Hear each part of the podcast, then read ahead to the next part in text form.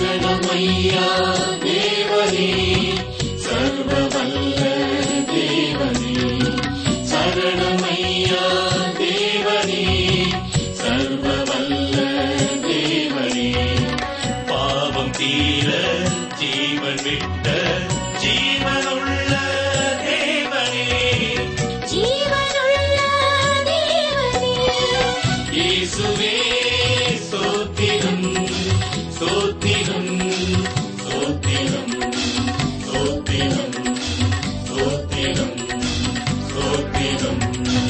அதிகாலை நேரத்தில் ஆண்டவர் சமூகத்தில் அமைதியை தேடி வானொலி பெட்டிக்கருகில் ஆவலோடு காத்திருக்கும் நண்பர்களே உங்களை இயேசு கிறிஸ்துவின் இனிய நாமத்தில் வாழ்த்தி வரவேற்கிறோம்.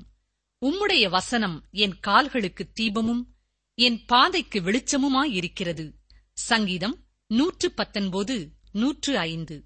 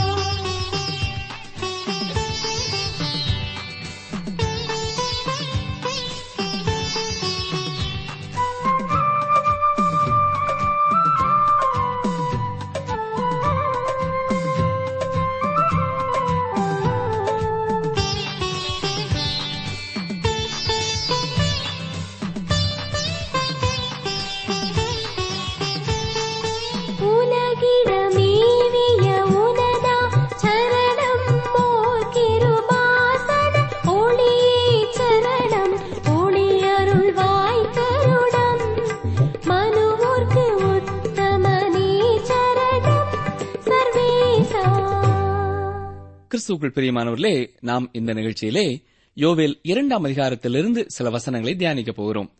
இந்த அதிகாரத்திலேயும் யோவேல் முதலாம் அதிகாரம் பதினைந்தாம் வசனத்திலே ஆரம்பித்து கூறப்படுகின்ற சத்தியத்தை இங்கேயும் தொடர்கிறதை நாம் பார்க்க முடியும். தேவன் தாவீதிற்கு ராஜ்யத்தை வாக்கு பண்ணினதை நீங்கள் வேதத்தின் மூலம் அறிந்திருப்பீர்கள். இந்த ஒரு ஆச்சரியமான எதிர்காலத்திலே வரப்போகின்ற ராஜ்யமே தாவீதிற்கு பின்னாக வந்த எல்லா தீர்க்கதரிசிகளுடைய பாடலின் மைய கருத்தாக இருக்கிறது. இந்த ஆயிர வருட அரசாட்சி என்பது பூமியிலேயே வரப்போகின்ற ஒன்று என்பது ஒரு முக்கியமான சிறந்த செய்தியாகும். நாம் தீர்க்கதரிசிகளின் புத்தகத்தை வாசிக்கும் பொழுது ஒவ்வொருவரும் அதையே எதிர்பார்த்து கூறின காரியங்களை திரும்ப திரும்ப பார்க்க நேரிடுகிறது. இங்கே யோவேல் தீர்க்கதரிசி கர்த்தருடைய நாளை குறித்து தெளிவுபட கூறுகிறதை பார்க்க முடியும். தனது தீர்க்க தரிசனத்தை எழுத்து வடிவத்திலே கொண்டு வந்த முதல் தீர்க்கதரிசி இந்த யோவேல் தீர்க்கதரிசிதான். கர்த்தருடைய நாள் என்பது ஆயிர வருட அரசாட்சியை உள்ளடக்கியது என்று சொல்கிறார். இயேசு கிறிஸ்து பூமியிலே வந்து அரசாலும் இந்த ஆயிர வருட அரசாட்சிக்கு முன்னதாக கிறிஸ்து கூறிய மகா உபத்திரவ காலம் ஒன்று இருக்கிறது. இவற்றை உள்ளடக்கியதே கர்த்தருடைய நாள். நாம் இதை குறித்து இந்த இரண்டாம் அதிகாரத்திலே தெளிவாக பார்க்கிறோம். யோவேல் இரண்டாம் அதிகாரம் முதலாம் வசனத்தை பாருங்கள். சியோனிலே எக்காலம் ஊதுங்கள். என் பரிசுத்த பர்வதத்திலே எச்சரிப்பின் சத்தமிடுங்கள். தேசத்தின் குடிகளெல்லாம் தத்தளிக்க கடவர்கள். ஏனெனில் கர்த்தருடைய நாள் வருகிறது அது சமீபமாய் இருக்கிறது. கர்த்தருடைய நாள் வருகிறது என்று இங்கே சொல்லப்பட்டிருக்கிறதை பார்க்கிறோம். நாம் ஏற்கனவே சிந்தித்ததை நினைவுபடுத்த விரும்புகிறேன். யோவேல் தீர்க்கதரிசியே தீர்க்க தரிசனத்தை எழுத்து வடிவிலே கொண்டு வந்த முதல் தீர்க்கதரிசி. இவர் பல நூற்றாண்டுகளை கடந்து கர்த்தருடைய நாள் வருகிறதை முன்னமே தரிசனமாக கண்டார். அது அந்த காலத்திலே அதாவது நியாய தீர்ப்போடே ஆரம்பமாகின்றது. பின்னர் கிறிஸ்து உலகத்திற்கு வந்து அவருடைய ராஜ்யத்தை பூமியிலே ஸ்தாபிப்பார். மல்கியா இயேசுவை குறித்து இவ்வாறு சொல்லியிருக்கிறார். மல்கியா நான்காம் அதிகாரம் இரண்டாம் வசனம் பாருங்கள். என் நாமத்துக்கு பயந்திருக்கிற உங்கள் மேல் நீதியின் சூரியன் உதிக்கும். அதன் செட்டைகளின் கீழ் ஆரோக்கியம் இருக்கும்.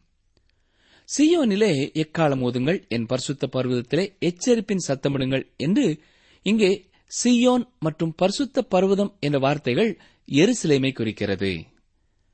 அவர்கள் எக்காலம் ஊத வேண்டும் என்றும் எச்சரிப்பின் சத்தமிட வேண்டும் என்றும் தேவன் கூறுகிறார். நாம் எக்காலத்தின் முக்கியத்துவத்தை இந்த இடத்திலே அறிந்து கொள்ள வேண்டியது அவசியம் பிரியமானவர்களே. நாம் வேதத்தை பற்றி ஒரு நிறைவான அறிவுடையவர்களாக இருந்தாலே அதில் வருகிற எந்த ஒரு கருத்தை குறித்தும் பொருளை குறித்தும் ஒரு சரியான அர்த்தத்தை கூற முடியும் அறிய முடியும். நாம் வேதத்தின் பின்னணியை அறிந்து கொள்வோம் என்றால் அந்த புத்தகத்தை ஆக்கியோன் என்ன சொல்ல விரும்புகிறார் என்பதை நம்மால் அறிந்து கொள்ள முடியும். சரி எக்காலம் ஊதுவதின் முக்கியத்துவம் என்ன? நாம் எண்ணாகம புத்தகத்திற்கு சென்று இதை குறித்து அறிய முடிகிறது. இஸ்ரேல் ஜனங்கள் வனாந்தரத்திலே பயணம் செய்ய ஆரம்பித்த போது தேவன் அவர்களை இரண்டு வெள்ளி எக்காலத்தை செய்யும்படியாக கட்டளையிட்டார். அவர் மோசேக்கு கொடுத்த அறிவுரையை கவனியுங்கள். எண்ணாமும் பத்தாம் அதிகாரம் முதல் இரண்டு வசனங்கள். கர்த்தர் மோசையை நோக்கி சபையை கூடி வரவழைப்பதற்கும் பாளையங்களை பிரயாணப்படுத்துவதற்கும் உபயோகமாக இரண்டு வெள்ளி பூரிகைகளை செய்து கொள்வாயாக. அவைகள் ஒரே வெள்ளித்தகட்டால் செய்யப்பட வேண்டும். இஸ்ரேல் ஜனங்கள் வனாந்தரத்தில் இருந்தபொழுது தேவன் இந்த எக்காலத்தை அவர்களை புறப்பட பண்ணுவதற்கு பயன்படுத்தினார். முதலாவது எக்காலம் ஊதினால் அவர்கள் எல்லாரும் அந்த பயணத்திற்கு ஆயத்தமாக வேண்டும் என்று அர்த்தம். மேகஸ்தம்பம் எழும்பி நகர ஆரம்பிக்கும் பொழுது அவர்கள் கூடாரத்தை எடுத்துக் கொள்ள வேண்டும். பின்னர் உடனடியாக எக்காலம் மீண்டும் ஊதப்படும். இதனைத் தொடர்ந்து மோசேயும் ஆரோனும் யூதாவின் வம்சத்திற்கு முன்பதாக நடக்க ஆரம்பிப்பார்கள். இவர்களோடு கூட முன்னணியிலே உடன்படிக்கை பெட்டி பயணப்படும். இஸ்ரேலின் பனிரண்டு கோத்திரத்தாரும் ஆசரிப்பு கூடாரத்தைச் சுற்றிலும் ஒரு பக்கத்திற்கு மூன்று கோத்திரங்களாக நான்கு பகுதிகளிலேயும் கூடாரம் போட்டிருப்பார்கள். இப்பொழுது எக்காலம் ஊதும் பொழுது ஒவ்வொரு பிரிவினராக நகர ஆரம்பிப்பார்கள். முழு பாளையமும் ஒன்று போல நகர்ந்து செல்ல ஆரம்பிக்க ஏழு முறைகள் இந்த எக்காலம் ஊதப்படும். அதேபோல நீங்கள் வேதத்தின் இறுதி புத்தகமான வெளிப்படுத்தின விசேஷத்திற்கு வரும்பொழுது அங்கேயும் எக்காலம் ஊதப்படுவதை பார்க்க முடியும். சிலர் இந்த எக்காலம் சபையோடு சம்பந்தப்பட்டது என்று சொல்கிறார்கள். ஆனால் சபைக்கும் எக்காலத்திற்கும் எந்த சம்பந்தமும் இல்லை. சபைக்காக எக்காலம் ஊதப்படுவதில்லை. சபை எடுத்துக் கொள்ளப்படும் பொழுது உண்டாகும் எக்கால சத்தம் கிறிஸ்துவின் சத்தத்தை குறிக்கிறது. ஒன்று தெசலோனிக்கர் நான்காம் அதிகாரம் பதினாறாம் வசனத்தை பாருங்கள். ஏனெனில் கர்த்தர் தாமே ஆரவாரத்தோடும் பிரதான தூதனுடைய சத்தத்தோடும் தேவ எக்காலத்தோடும் வானத்திலிருந்து இறங்கி வருவார் என்று பார்க்கிறோம். இயேசுவின் சத்தமே எக்காலம் போன்றிருக்கும். வெளிப்படுத்தின விசேஷத்திலே கூறப்படும் ஏழு எக்காலங்களுக்கும் சபைக்கும் எந்தவித சம்பந்தமும் இல்லை. சபையானது பூமியிலிருந்து எடுத்துக் கொள்ளப்பட்ட பின்னர் ஊதப்படும் இந்த எக்காலம் சபைக்கு தொடர்புடையதாய் இருக்க முடியாது.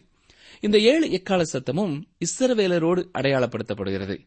எவ்வாறு வனாந்திர பயணத்திலே ஏழு எக்கால சத்தம் பயன்படுத்தப்பட்டதோ அவ்வாறுதான் இஸ்ரவேலருக்கு இது பயன்படுத்தப்படுகிறதாக இருக்கும். நீங்கள் மீண்டும் எண்ணாகம புத்தகத்திற்கு நேராக உங்கள் வேதாகமத்தை திருப்புவீர்கள் என்றால் ஒவ்வொரு குறிப்பிட்ட காரியங்களுக்காக வெவ்வேறு எக்கால அழைப்பு சத்தம் கொடுக்கப்பட்டதை நாம் பார்க்கலாம். எண்ணாமம் பத்தாம் அதிகாரம் மூன்று முதல் ஏழு வரை உள்ள வசனங்களை பாருங்கள். எண்ணாமும் பத்தாம் அதிகாரம் மூன்று முதல் ஏழு வரை. அவைகளை ஊதும்போது சபையார் எல்லாரும் ஆசரிப்பு கூடார வாசலில் உன்னிடத்தில் கூடி வர வேண்டும். ஒன்றை மாத்திரம் ஊதினால் இஸ்ரவேலில் ஆயிரங்களுக்கு தலைவராகிய பிரபுக்கள் உன்னிடத்தில் கூடி வர கடவர்கள். நீங்கள் அவைகளை பெருந்தொனியாய் முழக்கும் போது கிழக்கே இறங்கி இருக்கிற பாளையங்கள் பிரயாணப்பட கடவது. அவைகளை நீங்கள் இரண்டாம் தரம் பெருந்தொனியாய் முழக்கும்போது தெற்கே இறங்கி இருக்கிற பாளையங்கள் பிரயாணப்பட கடவது அவர்களை பிரயாணப்படுத்துவதற்கு பெருந்தொனியாய் முழக்க வேண்டும். சபையை கூட்டுகிறதற்கு நீங்கள் ஊத வேண்டியதே என்றி பெருந்தொனியாய் முழக்க வேண்டாம்.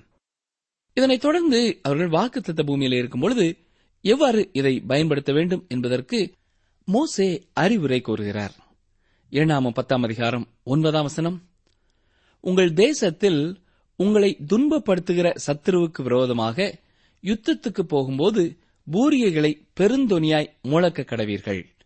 அப்பொழுது உங்கள் தேவனாகிய கர்த்தருடைய சமூகத்திலே நீங்கள் நினைவு கூறப்பட்டு உங்கள் பகைஞருக்கு நீங்களாகி ரட்சிக்கப்படுவீர்கள் யுத்தத்தின் போது எதிராளி நாட்டை நெருங்கி வரும்போது இந்த எக்காலத்தை முழக்கும்போது நாட்டை காக்க போர் வீரர்கள் எல்லாரையும் இது அழைக்கிறதாக இருக்கும். இப்பொழுது நாம் தியானிக்கிற வேத பகுதிக்கு வாருங்கள். யோவேல் இரண்டாம் அதிகாரம் முதலாம் வசனம். சீயோனிலே எக்காலம் ஓதுங்கள் என் பரிசுத்த பர்வதத்திலே எச்சரிப்பின் சத்தமிடுங்கள். ஏன்? தேசத்தின் குடிகள் எல்லாம் தத்தளிக்க கடவர்கள். ஏனெனில் கர்த்தருடைய நாள் வருகிறது அது சமீபமாயிருக்கிறது. தேவன் தமது சபையை உலகினின்று எடுத்துவிட்ட பின்னர் அவர் மீண்டும் இஸ்ரேல் பக்கம் தன் கவனத்தை திருப்புவார். இப்பொழுது உலகம் யூதர்களுக்கு எதிராக செயல்படுகிறதாக இருக்கும். இதுவே மகா உபத்திரவ நாளின் ஆரம்பமாகும். இந்த இரண்டாம் அதிகாரத்தில் வெட்டுக்கிளிகளின் அழிவை அசீரிய படையெடுப்போடு இணைத்து கூறி பின்பு எதிர்காலத்திலே வர இருக்கும் கர்த்தருடைய நாளை குறித்து தரிசனமாக சொல்கிறார்.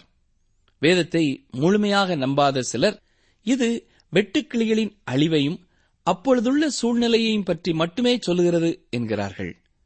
தேவனுடைய வார்த்தையின் ஆழமான கருத்துக்களை இவர்கள் பெற விரும்புகிறதில்லை. வேறு சிலர் இந்த பகுதி மகா உபத்திரவ காலத்தை குறித்து மட்டும் சொல்லுகிறது என்கிறார்கள். யோவேல் தீர்க்கதரிசி இவ்வாறு தற்கால சூழ்நிலையை எதிர்காலத்தோடு அழகாக இணைத்து கலந்து கூறுகிறதை நாம் பார்க்க வேண்டியது அவசியம். அவர் வெட்டுக்கிளிகளின் அழிவை தற்கால சூழ்நிலையிலிருந்து கர்த்தருடைய நாளாகிய எதிர்காலத்திற்கு அழகாக நம்மை இழுத்துச் செல்கிறார். தீர்க்கதரிசிகள் இப்படிப்பட்ட விதமாகவே அணுகுவதை நாம் வேதத்திலே பார்க்கிறோம். முதலாவது அந்த காலகட்ட சூழ்நிலையை கூறிவிட்டு பின்னர் எதிர்காலத்தை நோக்கி பார்த்து சொல்லுவது அதாவது கர்த்தருடைய நாளை பற்றி சொல்லுவது கர்த்தருடைய நாள் என்பது மகா உபத்திரவ நாளையும் ஆயிர வருட அரசாட்சியையும் குறிக்கிறது. அந்த கால சூழ்நிலை வெட்டுக்கிளிகளின் அழிவு அதனைத் தொடர்ந்து இன்னும் சில ஆண்டுகளுக்குள் அசீரிய படையெடுப்பு வருகிறது. வசனம் இருபதிலே வடதிசை சேனையை உங்களுக்கு தூரமாக விலக்கி என்று சொல்கிறார். ஆனால் சிலர் இந்த வெட்டுக்கிளிகளின் அழிவு இந்த வடதிசை சேனையாகிய அசீரிய படையெடுப்பை குறிப்பிடுகிறது என்று சொல்கிறார்கள். அது வேடிக்கையானதுதான். ஆனால் வெட்டுக்கிளிகளின் அழிவு வடக்கிலிருந்து வரும் அசீரிய படையெடுப்பிற்கு ஒரு நிழல் போன்றது என்றால் சரியானது. இந்த அசீரிய படையெடுப்பு அடுத்து இறுதி காலத்திலே வடக்கிலிருந்து வரப்போகும் எதிராளியை குறிக்கும் நிழலாயிருக்கிறது நாம் இசைக்கல் முப்பத்தி எட்டு மற்றும் முப்பத்தி ஒன்பதாம் அதிகாரங்களிலே பார்ப்பது போல வட தேசத்து ராணுவம் ரஷ்ய தேசத்தை குறிக்கிறது. இது இஸ்ரேல் தேசத்திற்குள் நுழையும். இது மகா உபத்திரவ காலத்திற்குள் பாதி காலத்திற்கு பின்பகுதியிலே நடக்கும். இங்கே ஒன்றை நாம் தெரிந்து கொள்ள வேண்டும். கர்த்தருடைய நாள் என்பது இருபத்தி நான்கு மணி நேரம் கொண்ட ஒரு நாளை குறிக்கவில்லை. இது ஒரு காலகட்டத்தை குறிப்பிடுகிறது. அப்போஸ்தாய பவுல் இந்த ஒரு அர்த்தத்திலே இரண்டு குருந்தியர் ஆறாம் அதிகாரம் இரண்டாம் வசனத்திலே சொல்கிற காரியத்தை சற்றே கவனியுங்கள். இப்பொழுதே அனுக்கிரக காலம் இப்பொழுதே ரட்சணிய நாள். இங்கே ரட்சணிய நாள் என்பது கிருவையின் காலத்தை குறிக்கிறதா இருக்கிறதை கவனிக்க வேண்டும். மேலும் நாம் ஏற்கனவே சிந்தித்தது போல யோவேல் கூறும் கர்த்தருடைய நாளுக்கும் வெளிப்படுத்தின விசேஷத்திலே கூறப்பட்டிருக்கும் கர்த்தருடைய நாளுக்கும் பெருத்த வேறுபாடு இருக்கிறது. இரண்டு வார்த்தைகளும் ஒன்று போல காணப்பட்டாலும் அதனுடைய காலங்களிலும் காரியங்களிலும் முற்றிலும் வித்தியாசம் இருக்கிறது. வெளிப்படுத்தின விசேஷம் கர்த்தருடைய நாள் என்பது வாரத்தின் முதல் நாளை குறிக்கிறது. யோவேல் கூறுவது இறுதி நாட்களிலே வரக்கூடிய ஒன்று. இப்பொழுது யோவேல் கர்த்தருடைய நாள் என்பதற்கு கர்த்தர் கொடுத்த வர இலக்கணத்தை விளக்கத்தை இந்த பகுதியிலே தருகிறதை பார்க்கிறோம். இது எதிர்காலத்திலே கர்த்தருடைய நாளை குறித்து கூற இருக்கும் தீர்க்கதரிசிகளுக்கு ஒரு கட்டுப்பாடான நிலைமையை கொடுத்தது. அதாவது கர்த்தருடைய நாள் என்பதற்கான வரையறையை யோவேல் தீர்க்கதரிசி கொடுத்து விட்டதால் மற்ற தீர்க்கதரிசிகளின் கருத்தும் இதற்கு உட்பட்டதாகவே இருந்தது. யோவேலுக்கு பின்பு இந்த கர்த்தருடைய நாளை குறித்து சொன்னவர்கள் மற்றவர்கள் இதை பற்றி தீர்க்கதரிசனமாக கூறுவதை அறியாதிருந்தும் முரணான கருத்துக்களை கொடுக்காதிருந்தார்கள் என்பது ஆச்சரியமான ஒரு காரியம். யோவேல் இரண்டாம் அதிகாரம் இரண்டாம் வசனத்திற்கு வாருங்கள். அது இருளும் அந்தகாரமுமான நாள். அது மப்பும் மந்தாரமுமான நாள். விடியற்கால வெளுப்பு பர்வதங்களின் மேல் பரவுகிறது போல ஏராளமான பலத்த ஒரு ஜாதி தீவிரமாக வந்து பரவும்.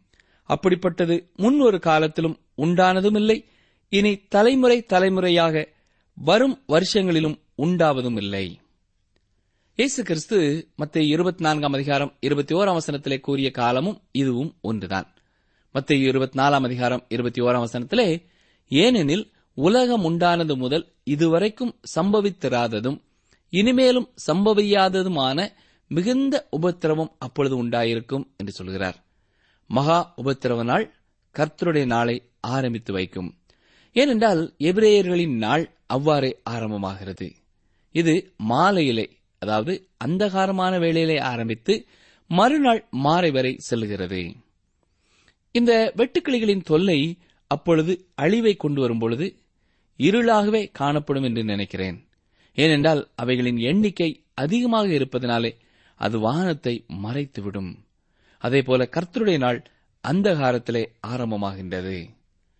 யோவேல் இரண்டாம் அதிகாரம் மூன்றாம் வசனத்தை பாருங்கள். அவைகளுக்கு முன்னாக அக்கினி பட்சிக்கும். அவைகளுக்கு பின்னாக ஜுவாலை எரிக்கும். அவைகளுக்கு முன்னாக தேசம் ஏதேன் தோட்டத்தைப் போலவும் அவைகளுக்கு பின்னாக பாழான வனாந்தரத்தைப் போலவும் இருக்கும். அவைகளுக்கு ஒன்றும் தப்பிப் போவதில்லை.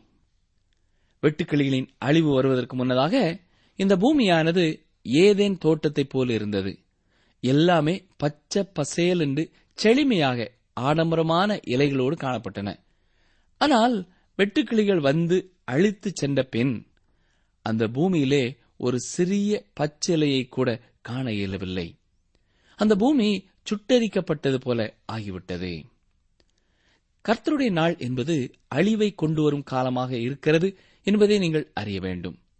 வெளிப்படுத்தின விசேஷத்திலே நாம் பார்க்கின்ற அந்த நான்கு குதிரையில ஏறி இருந்தவர்கள் இந்த உலகத்தின் வழியாக செல்லும் பொழுது அப்பொழுது யுத்தங்களும் பஞ்சமும் மரணமும் நடைபெறும். எதிர்பாராமல் திடீரென்று பாயும் ஒரு பாய்ச்சலில் கால் பகுதி மக்கள் அழிக்கப்பட்டு போவார்கள். மற்றும் ஒரு வேளையிலே மூன்றில் ஒரு பகுதியான மக்கள் அழிக்கப்படுவார்கள். யோவேல் இரண்டாம் அதிகாரம் நான்காம் வசனத்தை பாருங்கள். அவைகளின் சாயல் குதிரைகளின் சாயலை ஒத்தது. அவைகள் குதிரை வீரரைப் போல ஓடும். நாம் முன்னே பார்த்தது போல வெட்டுக்கிளியின் தலையானது குதிரையின் தலை போலிருக்கும் வெட்டுக்கிளி என்பதற்கான இத்தாலிய வார்த்தையின் அர்த்தம் சிறிய குதிரை என்பதாகும். ஜெர்மானிய வார்த்தைக்கு வைக்கோல் குதிரை என்பதாகும். குதிரையானது வைக்கோலை தின்பது போல வெட்டுக்கிளிகள் பச்சையான எல்லாவற்றையும் தின்றுவிடும். யோவேல் வெட்டுக்கிளிகளின் தொல்லையை ஆபத்தை குறிப்பிட்டு அதைத் தொடர்ந்து கர்த்தருடைய நாளையும் குறிப்பிட்டு சொல்கிறார். அருமையான சகோதரனே அருமையான சகோதரியே நாம் இந்த இரண்டாம் அதிகாரத்தின் துவக்கத்திலே சியோனிலே எக்காலம் ஊதுங்கள் என்று ஆரம்பித்து தியானிக்க தொடங்கினோம் இதன் மூலம் எச்சரிக்க வேண்டும் ஜனங்களை ஆயத்தப்படுத்த வேண்டும் என்று சொல்கிறார். எதற்கு ஆயத்தப்படுத்த வேண்டும்? ஆமோஸ் நான்காம் அதிகாரம் பனிரெண்டாம் வசனத்தில் என்ன சொல்லப்பட்டிருக்கிறது? உன் தேவனை சந்திக்கும்படி ஆயத்தப்படு என்று சொல்லப்பட்டிருக்கிறது. ஆம் பிரியமானவர்களே தேவனுடைய நியாய தீர்ப்பு வருகிறபடியினாலே நாம் அதற்காக ஆயத்தப்பட வேண்டும் என்று எக்காலம் ஊதி எச்சரிக்க சொல்கிறார் அருமையானவர்களே நீங்கள் உங்கள் தேவனை சந்திக்கும்படி ஆயத்தப்பட்டிருக்கிறீர்களா? நாம் அநேக காரியங்களுக்கு எவ்வளவோ முன் ஆயத்தம் செய்கிறோம். சுற்றுலா செல்ல வேண்டுமென்றால் பயணம் செய்ய வேண்டுமென்றால் ஒரு திருமண காரியத்தை ஏற்படுத்த வேண்டுமென்றால் எத்தனை காலமாக முன்கூட்டியே ஆயத்தப்படுகிறோம்? ஒரு பெரிய அதிகாரியை சந்திக்க வேண்டுமானாலும் மனதளவிலும் மற்ற விதங்களிலேயும் அதற்காக ஆயத்தப்படுகிறோம் இல்லையா? ஆனால் இன்று நாம் தேவனை சந்திக்க எந்த அளவிற்கு ஆயத்தமாக இருக்கிறோம் என்பதை சற்றே எண்ணி பார்ப்போம். அவரை சந்திப்பதற்கு நாம் தகுதியுடையவர்களாக இருக்கிறோமா? ஒரு நாளிலே நியாய தீர்ப்பிலே தப்பித்துக் கொள்ள அவரோடு இருக்கும்படி அவரை சந்திக்க வேண்டுமென்றால் இப்பொழுதே தினம்தோறும் அவரோடு கூட ஜெபத்திலே வேத வசனங்களை தியானிப்பதிலே நாம் அவரை சந்திக்க வேண்டும். ஏற்கனவே தேவனை சந்தித்த ஒருவரால் தான் தேவன் வரும்பொழுதும் ஒரு நாளிலே அவரை சந்திப்பது எளிதானதாயிருக்கும். அவர் நமக்கு அப்பொழுது அந்நியராக இருக்க மாட்டார். தேவன் ஒரு நாளிலே வருவார். அவரே என்னை எடுத்துக்கொண்டு சேர்த்துக் கொள்வார் என்று எண்ணாதிருங்கள். அவரை சந்திப்பதற்கு நமக்கு ஆயத்தம் தேவை. நாம் தேவனுக்காக செயல்பட வேண்டும். விசுவாச வாழ்க்கை நடத்த வேண்டும். ஆயத்தம் என்ற பணி அவசியம் பெரியமானவர்களே. யோவேல் இதற்காகவே எக்காலம் ஓதுங்கள் என்று சொல்லுகிறார். கர்த்தருடைய நாள் வருகிறது நியாய தீர்ப்பு வருகிறது ஆயத்தப்படுங்கள். மக்களை ஆயத்தப்படுத்துங்கள் என்று சொல்லுகிறார். அருமையான சகோதரனே சகோதரியே நீங்கள் ஆண்டுடைய வருகைக்கு ஆயத்தமானவர்களாயிருக்கிறீர்களா?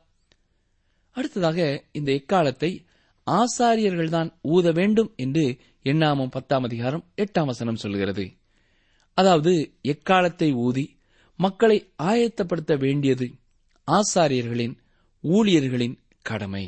நிகழ்ச்சியை கேட்டுக்கொண்டிருக்கிற அருமையான சகோதரனே சகோதரியே நீங்கள் ஒருவேளை கர்த்தருடைய பணியை செய்து கொண்டிருக்கும் ஒருவராயிருப்பீர்கள் என்றால் நீங்கள் யாருக்கு பணி செய்கிறீர்களோ அவர்களுக்கு கடைசியாக எப்பொழுது கர்த்தருடைய வருகையை குறித்து ஞாபகப்படுத்தினீர்கள்? அல்லது எச்சரிப்பு கொடுத்தீர்கள். ஒருவேளை பல மாதங்களாக இதை குறித்து நீங்கள் பேசவில்லை என்றால் மீண்டுமாக இதை குறித்து மக்களை ஆயத்தப்படுத்த வேண்டியது உங்கள் கடமை. எல்லா காலகட்டங்களிலேயும் ஆசீர்வாதமான வசனங்களையே பிரசங்கித்துக் கொண்டிருப்பீர்கள் என்றால் அருமையான சகோதரனே உங்கள் கையிலே தேவன் எக்காலத்தை கொடுத்திருக்கிறார் என்பதை மறந்து போகாதிருங்கள். நீங்கள்தான் அதை ஊதி மக்களை அவருடைய வருகைக்கு ஆயத்தப்படுத்த வேண்டும். என்னை கேட்டுக்கொண்டிருக்கிற எனக்கு அருமையான சகோதரனே சகோதரியே நீங்கள் கர்த்தருடைய வருகைக்கு ஆயத்தமாயிருக்கிறீர்களா? நம்முடைய வாழ்க்கையிலே பாவ மன்னிப்பின் நிச்சயம் பெற்றவர்களாக அவருக்கும் நமக்கும் அனுதின தொடர்புண்டு அவருக்கு நான் ஒவ்வொரு நாளும் கீழ்ப்படுகிறேன் என்ற நிச்சயமற்றவர்களாய் இருப்போம் என்றால் நாம் அவருடைய வருகைக்கு ஆயத்தப்பட வேண்டியது மிக அவசியமானது. ஜிபிப்போமா? எங்களை அதிகமாக நேசிக்கிற எங்கள் ஜீவனுள்ள தேவநாய கர்த்தாவே உம்முடைய வருகையை குறித்து நீர் எங்களை ஞாபகப்படுத்தினதற்காக உமக்கு ஸ்தோத்திரம் செலுத்துகிறோம். ஆண்டவரே உம்முடைய வருகையிலே நாங்கள் ஒவ்வொருவரும் உம்மோடு எடுத்துக் கொள்ளப்படத்தக்கதாக நாங்கள் எப்பொழுதும் ஆயத்தமுள்ளவர்களாய் காணப்பட நீரே எங்களுக்கு உதவி செய்ய வேண்டும் என்று கெஞ்சுகிறோம். இந்த நிகழ்ச்சியை கேட்டுக்கொண்டிருக்கிற ஒவ்வொரு சகோதரனும் ஒவ்வொரு சகோதரியும் எந்த வயதுள்ளவர்களாக இருந்தாலும் ஆண்டவரே எப்பொழுதும் பாவ மன்னிப்பின் நிச்சயம் பெற்றவர்களாக ரட்சிப்பின் சந்தோஷத்தை தங்கள் வாழ்க்கையிலே அனுபவிக்கிறவர்களாக உம்முடைய வருகைக்கு ஆயத்தப்பட்டவர்களாக காணப்பட நேரே காத்துக்கொள்ளும். யாராவது ஆயத்தமற்றவர்களாய் இந்த நிகழ்ச்சியை கேட்டுக் கொண்டிருப்பார்கள் என்றால் தொடர்ந்து அவருடைய வாழ்க்கையிலே அவர்கள் அறிக்கை செய்ய வேண்டிய பாவங்களை குறித்தும் விட்டுவிட வேண்டிய பாவங்களை குறித்தும் மனம் திரும்ப வேண்டிய காரியங்களை குறித்தும் அவர்களுக்கு உணர்த்தி அவர்கள் வாழ்க்கையிலே உமக்காக அவர்கள் ஆயத்தப்பட்டவர்களாய் காணப்பட நீரே அவர்களுக்கு துணை செய்யும். ஏசு கிறிஸ்துவ நாமத்தினாலே மனத்தாழ்மையோடு வேண்டிக் கொள்கிறோம் பிதாவே.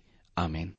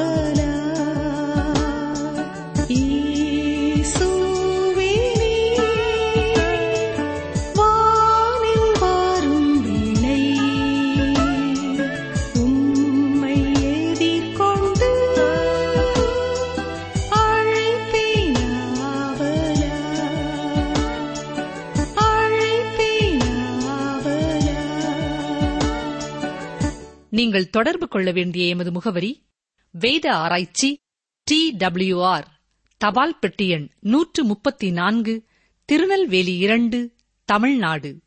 எங்கள் தொலைபேசி எண் தொன்னூற்று நான்கு நாற்பத்தி இரண்டு இருபத்தி ஐந்து இருபத்தி ஆறு இருபத்தி ஏழு மற்றும் ஒரு தொலைபேசி எண் ஒன்பது ஐந்து எட்டு ஐந்து நான்கு ஆறு பூஜ்ஜியம் நான்கு ஆறு பூஜ்ஜியம். எங்கள் இமெயில் முகவரி Tamil DTP at radio eight eight two dot com ஐஸ்வர்யத்தையும் சம்பத்தையும் கனத்தையும் உனக்கு தருவேன். இரண்டு நாளாகமும் ஒன்று பனிரெண்டாம் வசனத்தின் பின்பாகம். ஐஸ்வர்யத்தையும் சம்பத்தையும் கனத்தையும் உனக்கு தருவேன். இரண்டு நாளாகமும் ஒன்று பனிரெண்டாம் வசனத்தின் பின்பாகம்.